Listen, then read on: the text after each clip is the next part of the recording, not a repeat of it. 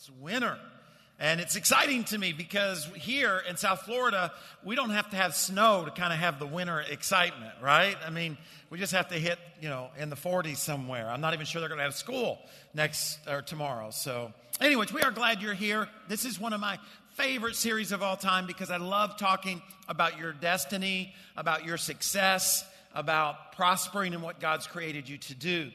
And we can't talk about living life intentionally without talking about what we do with our money intentionally. Because money is one of those things that we all, you know, we all deal with, we all think about. How many of you have thought about money at least once this week? Let me see your hand. You've impacted money in some, oh, raise it high. All right, so I see who's, who hasn't thought about money this week. But, so we got to be intentional over the holidays, Steph and I were in Orlando with uh, Carson and Bailey. And when I was growing up, I didn't pay a lot of attention to, to the, you know, how much gas cost in the sense of whether I saved two cents here or, you know, a penny there. It seemed like it took more gas to find those stations than it did. So if I had $5 in my pocket, which is normally about how much I had when I was a, a teenager, I'd get $5 worth of gas and I'd drive until it ran out. And then when I got some more money, I'd get me some more gas. Well, even as an adult, I haven't changed a whole lot. We were in Orlando and we had about three quarters of tank of gas. And I thought, you know what? I'm going to fill it back up. We're here for a few days and then we won't have to stop again on the way home. so I just drove into a station. Really didn't pay a lot of attention. I filled it, the, the car up. I went inside to pay and I thought, man, that, that seemed like a lot of money. You know, gas is, what, a couple of dollars a gallon at most places. And, and, uh, and I looked at it and it wasn't, you know, $2 a gallon, it was $5.99 a gallon. And, and that scared me. Because I ran out to the car and I'm like, Steph, you know, you need to look on your phone. Something must have happened in Iran. I mean, maybe they attacked us or something because how did gas go from $2 to $6 o- overnight? And you know, when you're not intentional with your money, you can do some pretty crazy things and find yourself in some pretty difficult situations. So I, I want us to talk about it. We're going to start with a little money trivia, okay? Uh, how many of you feel like you're pretty good at money? Let me see your hand. you you feel like you're just pretty good at money? All right, there's, there's several of us here, but the majority of us, you're in the right place, okay? Let's see what you know. Number to six. Six, six quick questions. See what you know about money. Question number one. This is a true or false question. Benjamin Franklin added in God we trust to U.S. currency. Benjamin Franklin added in God we trust to U.S. currency, true or false. number two. Which bill has the shortest lifespan? Which bill, you know, is it the 5, the 10, you know, what 20, what which bill out of all the ones that we have is the shortest lifespan. Question number three, another true or false. There are $500 bills in circulation in the United States. There are $500 bills in circulation in the United States. Question number four How many times can you fold a bill back and forth before it tears? How many times can you fold a bill back and forth before it tears? Question number five this is true or false. Paper money is actually made of paper. Okay? Is that true or false? Paper money is actually made of paper. And then the last question, another true or false, will end on the most valuable piece of currency ever produced in the United States is the $100,000 bill. All right? The most valuable currency ever produced in the United States is a $100,000 bill. How many of you think you got all of them right? And you, okay? Let's see how you did. Number one, true or false, Benjamin Franklin added in God we trust U.S. currency. What do you think it is? It is false. It was actually the U.S. Congress. Get this. I, I, it was the year I think is going to freak you out a little bit 1957. Okay? So it wasn't until 1957. It wasn't one of those things that have always been. Number two, which bill has the shortest lifespan? The $50 bill. Uh, it's inter- interesting, right? It, the um, $50 bill lasts 3.7 years. The $10 bill lasts 4.2 and the $5 bill lasts 4.9. Now, you would think that the one that you use the most would last the shortest. So, my conclusion is you guys use $50 bill a lot more than I do, all right? I'm like a five and a ones guy myself. Question number three true or false? There are $500 bills in circulation in the United States. It is false. It is false. Question number four How many times can you fold a bill back and forth until it tears, before it tears? 4,000 times. True or false? Paper money is actually made of paper. Yes, false. It's three fourths cotton and one fourth linen. So you could wear it if you needed to. Number six, true or false? The most valuable piece of currency ever produced in the U.S. is worth $100,000. That is true, all right? There was a $100,000 bill in the 1930s, but we didn't, real people didn't use it. The Federal Reserve did to go back and forth to banks, okay? Now, would you agree with me? There are people who have more money than you, and they're, they're enjoying life. Would you agree with me? And there are people who have less money than you, and they're enjoying life. It seems like you're the only one that's not. I mean, right? I mean, what, why is it that money's such a challenge? Why is it that money seems to be such a struggle? That's what I want to talk about. Now, before we just kind of have this conversation, we need to realize there are some biases, okay? The, the first bias is the one that I have. Steph and I are the lead pastors here at Potential Church. Potential Church has an incredible vision to impact the world to help people reach their potential, to impact the world for good, to help people, you know, come so that they know the good news of Jesus, to help the hungry, to feed the hungry, to help the hurting. We want to do all those things. And the way in which we do those things are by the resources that are returned by you. And of course, Steph and I are a part of that. So there's a bias, right? We are able to run after the vision to change the world, and it's funded by those who give. So, do I want you to give? You bet your bottom dollar. All right? I want you to give a bunch. All right? We have a big vision. But you also have a bias, okay? And the bias that you, and I have this bias as well because I am a giver as well, is that you want to experience God's favor, you want to experience God's blessing, and at the same time, you want to hang on to the money you have right? It's difficult to open up your bank account or open up your wallet and just give away what you have worked so hard for and what you need so desperately. So there is a bias involved in that. Now, both of us are going to do all that we can to try to overcome that, but there are some things that are working in the background. What does God say about our money and our generosity? Does He speak to it? Well, he does.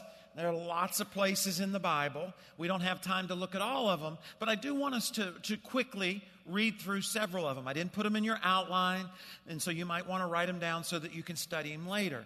But I want us to get a good feel for what the scripture says, what God says about my money and about yours. So let's look at the first one. For God loves a person who gives what? Let's be happy, all right? I know it's tough. Money. Uh, uh, what? Gives how? Cheerful. Smile. Just smile. Ah, make you feel a lot better. Cheerfully. So God doesn't want you to give because you ought to. God doesn't want you to give because, you know, you cried over a video. God wants you to have a, a, a joyful spirit in your giving. And when you do, God will generously provide all you need. It's pretty good news, right? Then you will always have everything you need and plenty left over. How many of you are into plenty left over? Right? I mean, I'm, a, I'm a, that's okay with me. Plenty left over to share with others. Let's look at the next one. Give and you will what? I thought you'd be pretty loud on that one. Receive, okay? Your gift will return to you in what? That's good news, right? So whatever you give, it's going to return to you in full, pressed down, shaken together to make room for more. You ever do that with the trash?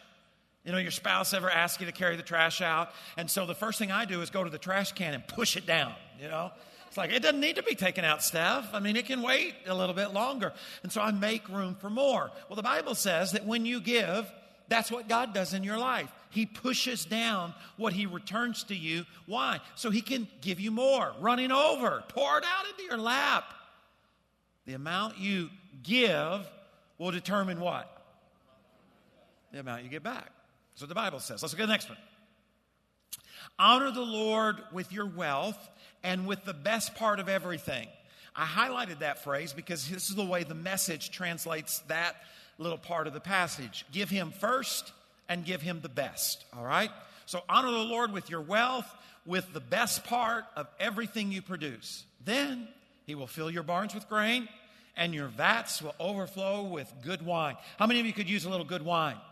Okay, now some of you don't need wine at all, but uh, and of course, what's he talking about? That's that's that's that was the economy. That was their money at the time, the grain, and then of course, wine is a picture of overflowing or abundance. So look at the next one. If you start thinking to yourself, "I did all this, and I did it all by myself. I'm rich." and everything in my wallet is mine. Well, you might want to think again. Remember that God, your God, gave you the strength to produce what you have, to produce this wealth. Let's look at the next one. On the first day of each week, you should put aside a portion of the money you have earned. Paul is going to go to the church at Corinth. He's going to receive an offering. And so he tells them, hey, don't wait till I get there. First day of the week, which is a Sunday, says, I want you to take some of what you have been given or what you have earned and put it aside for the offering. Let's look at the next one. Proverbs 11 25. The generous will what? Oh, this is a good one. The generous will what? Yeah, right? How many of you are into prospering? That'd be a good thing. Those who refresh others will themselves be refreshed. You ever need a refreshment? You know? You ever just feel like, man, there's so much financial stress and all these things are pulling at you? Just need to be refreshed. Let's look at the next one. This is the last one. I got to tell you, this is the one that will bring sweat to your brow, okay? This is the one, there have been some hot and heavy sermons on this one. Malachi chapter 3 says, being, uh, begin by being honest. Do honest people rob God? But you rob me day after day. Now you ask, How have we robbed you, God? And God says, The tithe and the offering. Say that with me. that's pretty good. The tithe and the offering, that's how. Look what else he says. He goes on and says, And now, as a result of not being obedient in that area of your life, you're under curse. Whole lot of you. Why? Because you're robbing me. But we can fix it. Bring your full tithe. And, and how much is a tithe? 10%. That's what it literally means, right? Bring a tenth to the temple treasury so that there will be ample provisions in my temple. Test me in this. See if I don't open up heaven itself to you and pour out a blessing beyond your wildest dreams. That sounds pretty cool. Now, there are a lot of other verses, hundreds of them we could look at, but I just wanted to give you a good feeling for what God has to say about my money and about yours and about our responsibility to be generous. Well, what does God say about the other side of the coin? Does God say anything about our desire to hang on to what we have? Uh, to, does God say anything about our greed? Well, let's look. We again, I didn't put these in your outline, but let's read a few real quick. Ecclesiastes 5:10. This is the wisdom writer Solomon himself. Those who love money, they'll never have enough. How meaningless it is to think that wealth brings happiness. Let's look at the next one. And what do you benefit if you gain the whole world? You get the promotion, you get the raise, get the big house, get the nice car, get the ring, and yet lose your eternity or lose your soul. Is there really anything that's worth your soul? Let's go to the next one. But people who long to be rich fall into temptation. Now, it doesn't say those who are rich, it says those who long to be rich. Those who are um, materialistic are trapped by many foolish and harmful desires, and it plunges them into what's this word? And what? So, ruin and destruction come from what? Desire to be wealthy, a desire to be rich. And then the last one. Then he said, Beware. This, this is important. This is an important one. You might want to put a star beside it in your Bible. Beware and guard yourself against every kind of what? Say it with me. Greed. One more time. Look at the, somebody and say it. greed. Why? Because life is not measured by how much you own. Now, why is it why, why is it so difficult? I, I, this is what I wrote in my journal. If God says, and we read it a moment ago, that greed will destroy you, if God says that greed will destroy you, and God says that if you are generous, you will be blessed. If you give, you will receive. So if God says greed will destroy you and generosity will bless you, then why is it so hard to be generous? Why is it so difficult? Why do we struggle so much in this area of our lives? And we do. I mean, um, Americans as a whole give about 3% to charity. And I would uh, just challenge you look at some of the government officials, those who are running for president, and look at how much they, what percentage of their income they give to charity. And you'd be surprised with how little they give. I, I was looking for Protestants and Catholics. I couldn't find uh, Protestants, it's probably around the same number. But um, Catholics, when they go to church on a weekly basis, or whenever they go to church, the, the average amount of the gift they give is, is $10. All right? Less than what it costs to go to a movie. So, why is it so difficult for us to be generous? If God says He'll bless it, and on the other side He says greed is dangerous, I think there are two reasons, okay? And, and, and I put these in your outline. I think the two reasons that make it so difficult is first of all, doubt, which is our fear that God won't keep His word. I think if you're honest, if we're honest, it's not that we don't want to give. I don't even think that in the that you know that we don't believe that some way God's asking us to. I think that the reason we don't do what the scripture says will lead to financial freedom is because well what if God doesn't keep his word? What if he doesn't? And I think that most of us have come out that you can't take that chance. Just can't take that chance because what if you're facing the loan officer alone? What if you're standing, you know, in the admissions office at college and you don't have enough money to pay for your college? Or the bill comes in for electricity and there's not enough money in your bank account. I, I think that the reason we don't do what God says will lead to blessing and we're tempted to do what will lead to destruction is because we, we doubt that God is there or that He can do what He said He would do. I think the second reason is darkness, which is our inability to see our greed. And that's the one I want to talk about because that's the one we don't talk about very much. We don't talk about greed. You know why we don't talk about greed? Because nobody thinks they're greedy. Right? Have you ever run into somebody that says, Pray for me, I'm greedy? Right? No, you, you, you don't. We, we, nobody believes that they are greedy. If I would have announced last weekend, said, Hey, come back next week, we're talking about greed, most of you wouldn't be here. And the reason you wouldn't be here is not because you're like, Oh, I don't want to be convicted. It's like because I don't need it. Those rich people, I hope they go. All right? because they need to know about greed, but not not me. I, I, I'm not I'm not greedy. There's an inability to see our own greed. That's just for rich people. So I want us to look and talk about this for a moment. And, and I want us to look at Jesus' words about it. It's found in Matthew chapter 6. It's often referred to as the Sermon on the Mount. In Matthew, Jesus, at the beginning of Matthew, Jesus talks about a whole lot of stuff that he's uh, interested in, a lot of stuff that he feels is important. And money is one of those. And so, in this greatest talk that's ever been given, look at what he says in Matthew chapter 6. Don't store up treasure here on earth. Moths can come in and eat it, and rust destroys it, and thieves break in. No, no, store up treasure in heaven where moths and rust can't destroy it, thieves can't break in. Verse 21 Wherever your treasure is, well, that's where the desires of your heart will also be. Now, I want us to look at verses 22 and 23, and this is what we're going to talk about. This is what we're going to study.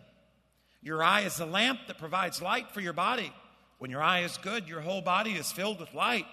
But when your eye is bad, your whole body is filled with darkness. And if the light you think you have is actually darkness, how deep that darkness is. What the heck does that mean? You ever read the Bible and wonder that? When you ever read that and say, what, what, what, what, what, does that mean? What does that have to do with money? Because right after it, he says, No one can serve two masters. You'll hate one, love the other. You'll be devoted to one and despise the other. You cannot serve both God and money. So, what do verses 22 and 23 actually have to do with money? What's he saying? You know, if you go into your home and the lights are on, you do not trip over the furniture. You step around it, you step over it. But if you turn the lights out and it's pitch black, have you ever had that happen in the middle of the night? You jump up and you stub your toe. Is there any pain worse in the world than stubbing your toe? Like, oh my gosh, right? And you stub your toe not because you're an idiot. You stub your toe because it you can't see. It's dark. The lights are on, you can see. If the lights are off, you can't. Well, even if the lights are on, but you're blind, you can't see the furniture. And as a result, you'll trip over it or you'll stub your toe. Well, here's what Jesus is saying Jesus is saying that money, our eyes, when they're blind, there's this darkness. Money blinds us, and it blinds us to our greed. Money blinds us to our greed. That's why all of us, really, probably all of us, I mean, think about it. Thousands of people that'll be at Potential Church this weekend, and there's probably not 10 people who think they struggle with greed. Why is that? How can that be? It's because we're blinded by money to not see our greed. And as a result, we walk into the furniture. Right? We walk into the furniture, and remember what does greed do? Greed brings ruin, greed brings destruction, greed brings uh, depression, all these different things. We have the side effects, we just don't believe that the cause is greed. That's why Jesus said, Watch out! You realize he didn't say that about any other sin? Why? Because you already know. Listen, he, Jesus didn't say, watch out for adultery. Why? Because if you wake up to someone who is not your spouse, you know you've committed adultery. You're not like, whoa, who is this? Right? I don't know. You know, how this. No, you know you did it. So God doesn't have to say, watch out. He doesn't say that about lying because you know when you lie. But He says it about greed because we're blind to it we don't see it. We trip over the furniture, and many times we have the side effects of greed, but we don't see it. So, what I did, and I want to share this with you quickly, is, is I want to give you there's a lot of research on the impact that money has on our lives. And it's contrary to the way most of us live our lives. It really is. So, l- let me give you just a little bit of this. In the University of Minnesota, they did a study about the impact that money has on our lives. And here's what they came up with they said that contrary to what most of us believe, once we have enough money to meet our basic needs, a higher income does not significantly increase our well being and may even have a negative effect on some cases. Isn't that amazing? There's no correlation between the uh, amount of money you make and the happiness you experienced. And they said, here's the data. All right, let me show it to you. Per capita income in the U.S. rose 150% between 46 and the year 1990. That's a lot of money. That's a lot of spending power. But the percent of people considering themselves very happy did what? It fell. See, we had more money, but we were more unhappy. They went on to say, here's another, and there's tons of data, but in addition, depression rates during that time period rose 10 different times. So we became more depressed and less happy but we had more money. Why? Because those are the side effects of greed. We just don't see it. We just don't see it as greed. Gallup said that 64% of married uh, couples fight about money. Anybody here married fight with you know your spouse or your boyfriend or girlfriend? Now you don't have to. Don't raise your hand. All right. Fought on the way to church, right? You get in the car. There's not enough gas. You're like, oh, why is there never enough gas? Because I don't have any money. And you just fight. It's number one cause of divorce in the United States money. They asked those who were divorced, and 54% of them said that the reason they're divorced is because of money. Christine, I, I can't say her last name, it's S C O L L O N, but she's on uh, one of the professors at Singapore Management University. Here's what she said, and I put this in your outline Materialism define, is, materialism, defined as the valuing money more than other things, often leads people to be less happy. And this is the prevalent conclusion across most studies. People who are materialistic, well, they have worse mental health, they're more depressed. They have worse social relationships. They have lower social productivity. They are less likely to participate in social events or civic organizations. They have lower attitudes towards marriage and children. They are narcissistic. And they have less empathy and are less likely to cooperate. You know anybody like that? Truth is, is that probably the mo- many of us have one or two of those characteristics. We just don't associate the, the reason as greed. We think it's because we don't have something. If we had more of this or more of that, then I wouldn't feel the way that I did. See, greed is sneaky. That's why we're blind to it. See, most of us don't see it in our own lives. I mean, think about it like this. If you go to the grocery store or Walmart or Target, wherever you go, there is not just one product, is there? In other words, if you're going to go buy toothpaste, there's not just one toothpaste. There's, you know, tons of them. And you got to choose which one. And there's always a toothpaste that's more expensive than the one you're buying, and there's a toothpaste that's less expensive than the one you're buying. Would you agree with me? And you've got to decide which toothpaste to buy. Well, greed is funny in the sense, maybe you can relate. When Steph and I first got married, here's what we ate every day ramen or ramen noodles, okay? I think 10 cents a package. Just add water, heat source, you got a meal. Okay? This is all we can afford. Bought it at the Exxon station just down the road. And uh, every once in a while, on a big day, we'd put bologna in it. Okay? But, but we, we, I mean, ramen noodles, that's what, that's what we ate. That's all that we could afford. And we had them for breakfast, and we had them for lunch, and we had them for dinner. But then we started making more money. And even though the Exxon still had, had ramen noodles, we moved up to Chef Boyardee. Come on now. you didn't have to put bologna in this because this is beef ravioli, meat sauce. I'm telling you. Then we started making a little more money. We weren't getting ramen noodles and we weren't getting Chef Boyardee. Uh uh-uh. uh TV dinners. Come on now. This is Marie Callender's Salisbury steak. That's right. I know, big time. Steak. Steak. How does that happen? Well, it, it, it's natural, right? Because then we're like, well, how, how, how did we get to where we are? Well, the upgrade is so natural. And the problem is, is we do this in all the areas of our lives. It's kind of like anybody ever, you, you ever see those Publix batteries, right? They're really, really cheap. Don't last very long, but they're cheap. Well, when you make a little more money, you get Eveready. Not Publix, Eveready. And then when you've really hit the big time, Duracell, the copper top battery, right? That's right, I got the Duracell. Right? We, we do that. We do that with our cars, and we do that with our house, and we do that with our shoes, and we do that with our clothes. I'm not telling you that those things are evil. What I'm telling you that there is this thing that we don't see in our own lives that takes us to a place because we have this hunger for more. We have this hunger for the, for the next step up. It, this is what's interesting to me.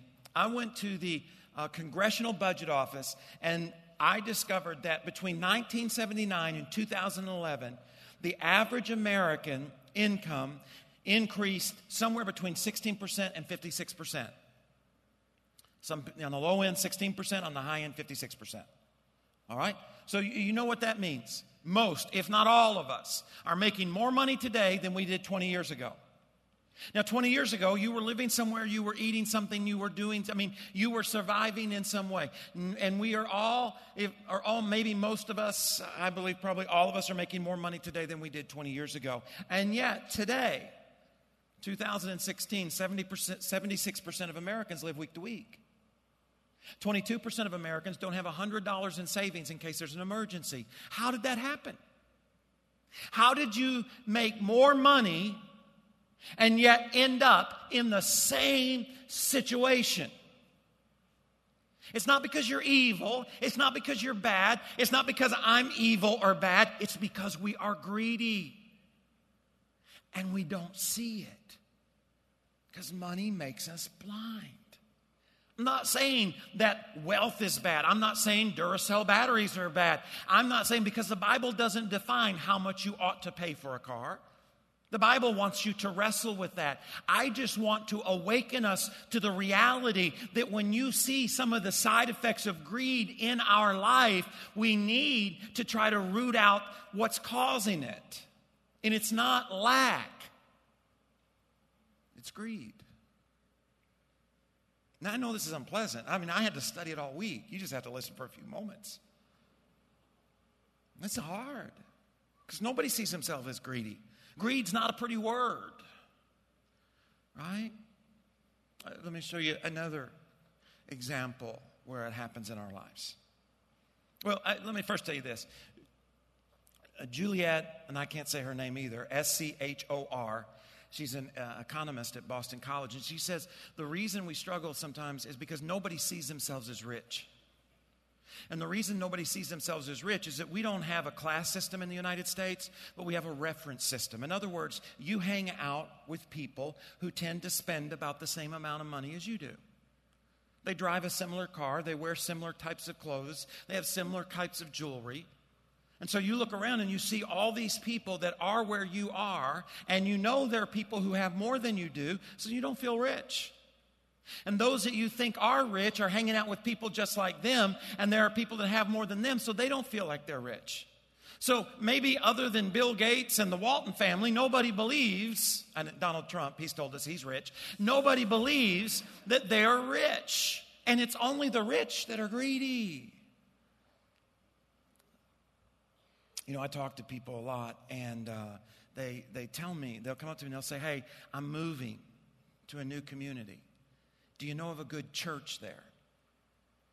Now, that, that, that always amazes me because you're about to make a decision that's going to have a bigger impact on your life and in your family's life than anything else you do. And why are you moving there? For money.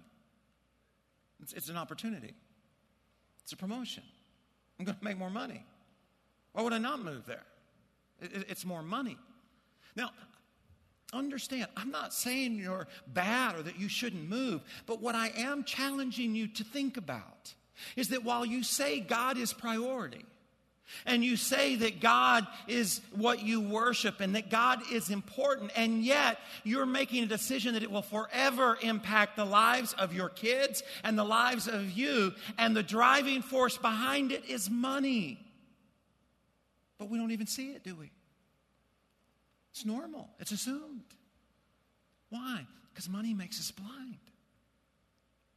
Again, I'm not telling you you shouldn't move or that you shouldn't take the promotion. God gives opportunities. I'm just challenging you and myself on how easy it is for me to allow money to dominate my life and not even see it.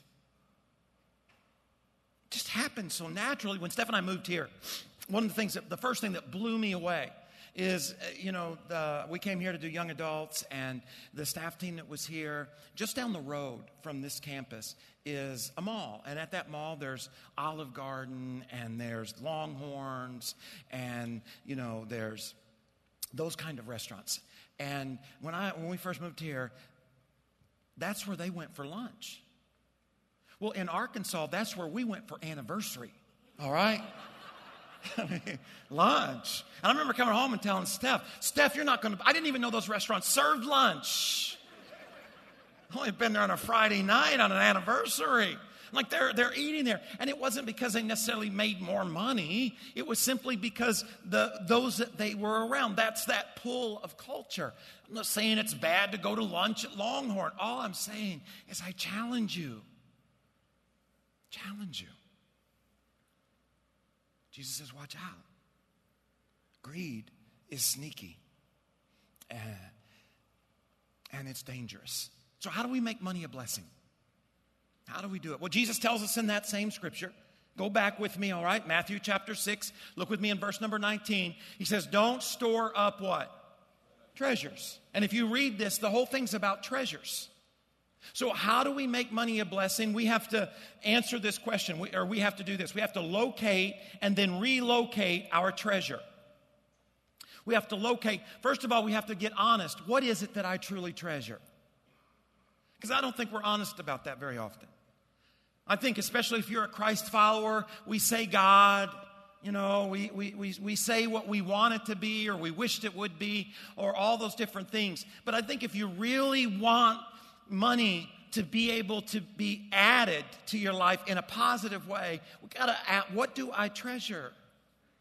Uh, again, let me read this uh, real quick.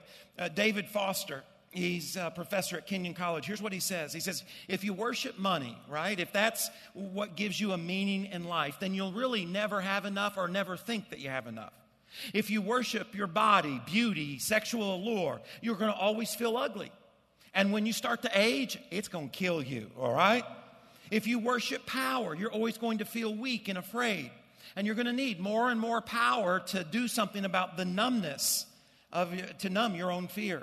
If you worship intellect, you know you want to be smart, you're always going to be feel stupid. You're always going to feel like a fraud that's about to be found out. So here's what happens.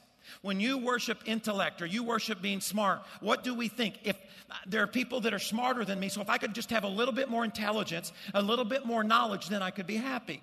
If we worship money, we know there are people who have more money. And so we're like, if I could just have a little bit more of that money, just little, then I then I could be happy. If it's looks, it's like, man, if I could just get one more procedure, then nobody would guess how old I am because you know somebody who's older than you but looks younger than you. It's like if I could just have a little bit more. I put it like this in my outline. We are blind to our compulsion that if we could get just a little bit more, then we would be happy. That's called greed. That's greed. And that's why Jesus says, hey, listen, if you put your treasure in garments, grain, and gold, that's what he says in Matthew 6, because those are the things that pervade wealth. Clothes were more expensive then than designer clothes today. They were passed down to the next generation. Grain was the uh, economy of the day. And of course, gold is, is gold. And he says, All those things can be taken from you. You put your security, you put your treasure in something that could be gone tomorrow. He says, But if you put your treasure in me, it can never be taken away. So we have to locate what is my treasure. I got to be honest about it. And then I have to relocate it to Christ.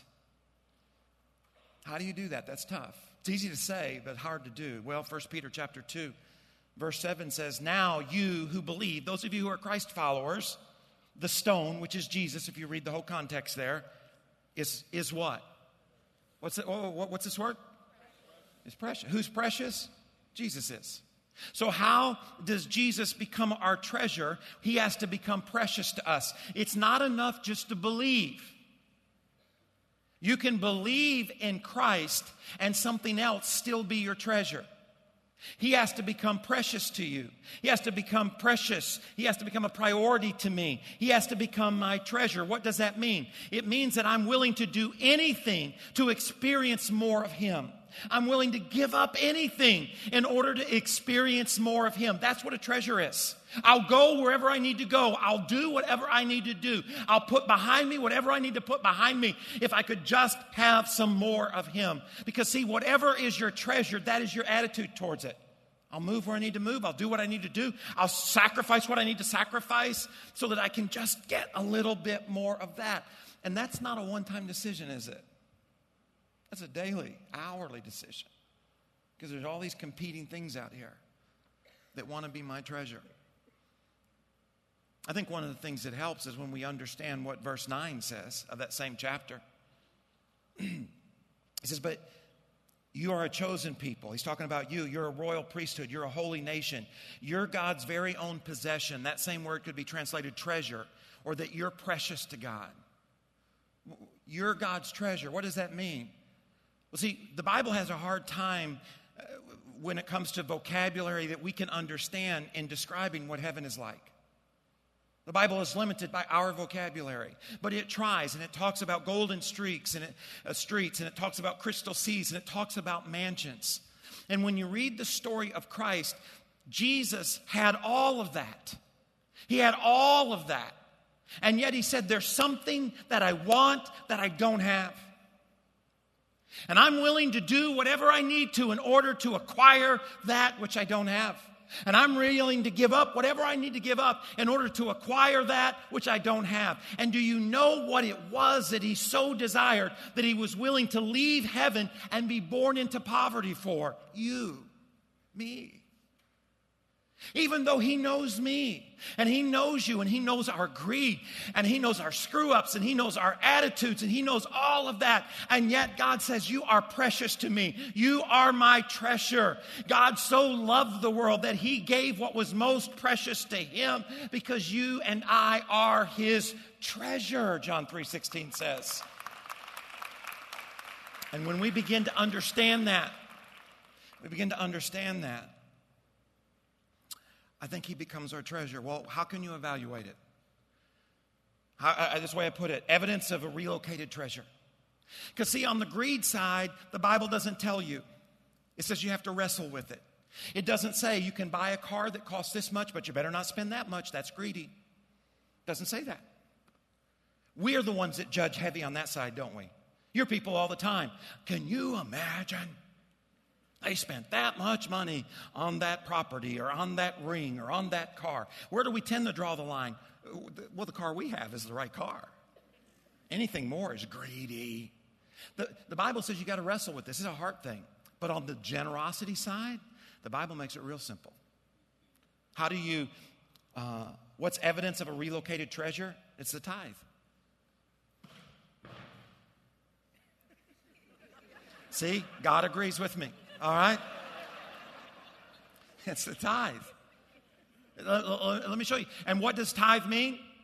What did we say earlier? Uh, don't choke on it. What does it mean? It means 10%, right? Now, let me show you this. Let me show you this. And then I'm going to be done. Luke 16. Here's the, le- and when I read this, you see if you know what it means. Because this has freaked me out before because I haven't understood it. Use your worldly resources to benefit others and make friends. Then, when your earthly possessions are gone, they will welcome you to an eternal home. That almost sounds like using people, doesn't it? I'm supposed to use my wealth to make friends. That sounds like manipulation. What is, what, what is he saying?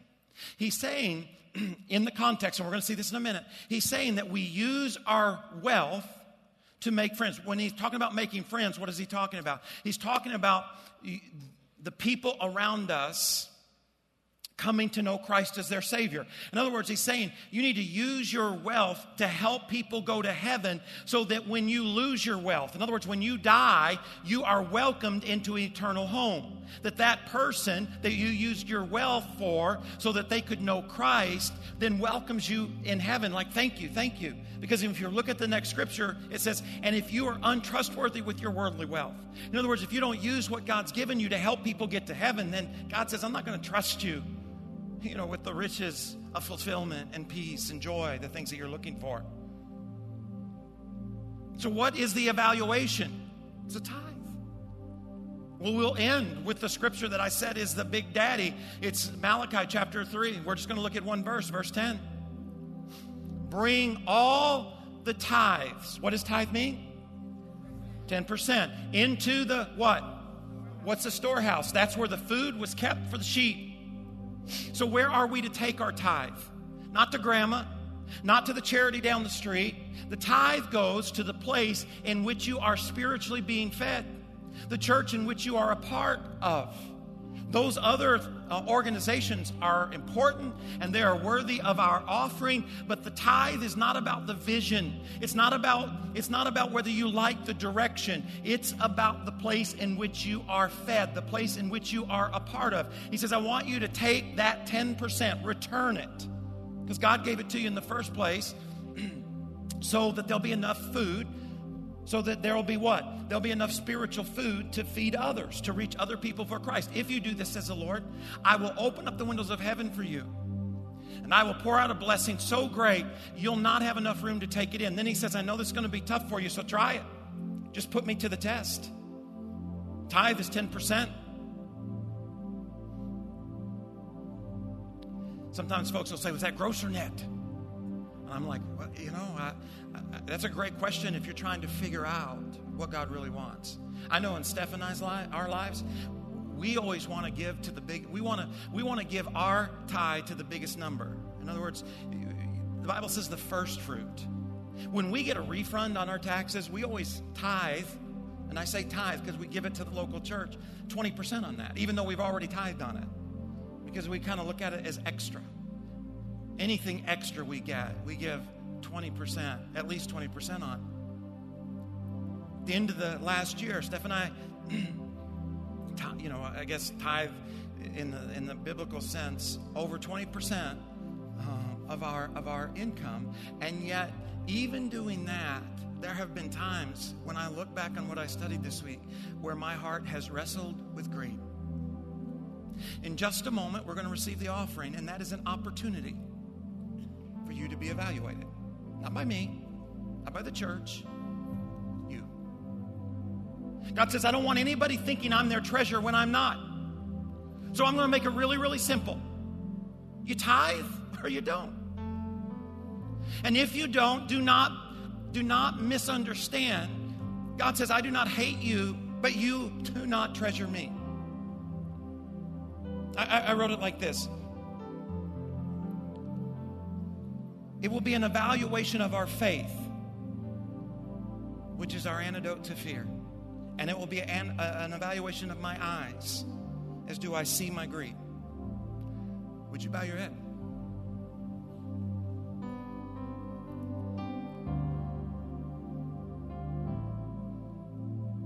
Scripture says we don't give because of pressure or a video that makes us cry. We give from a cheerful heart that wants Him to be our treasure. It's all of our choice. God, I pray that Steph and I would watch out for greed. Father, I pray that Potential Church would always be a church that leverages what you give us to help people go to heaven. And it's in Jesus' name that we pray. Let's give God a hand. Can we do that?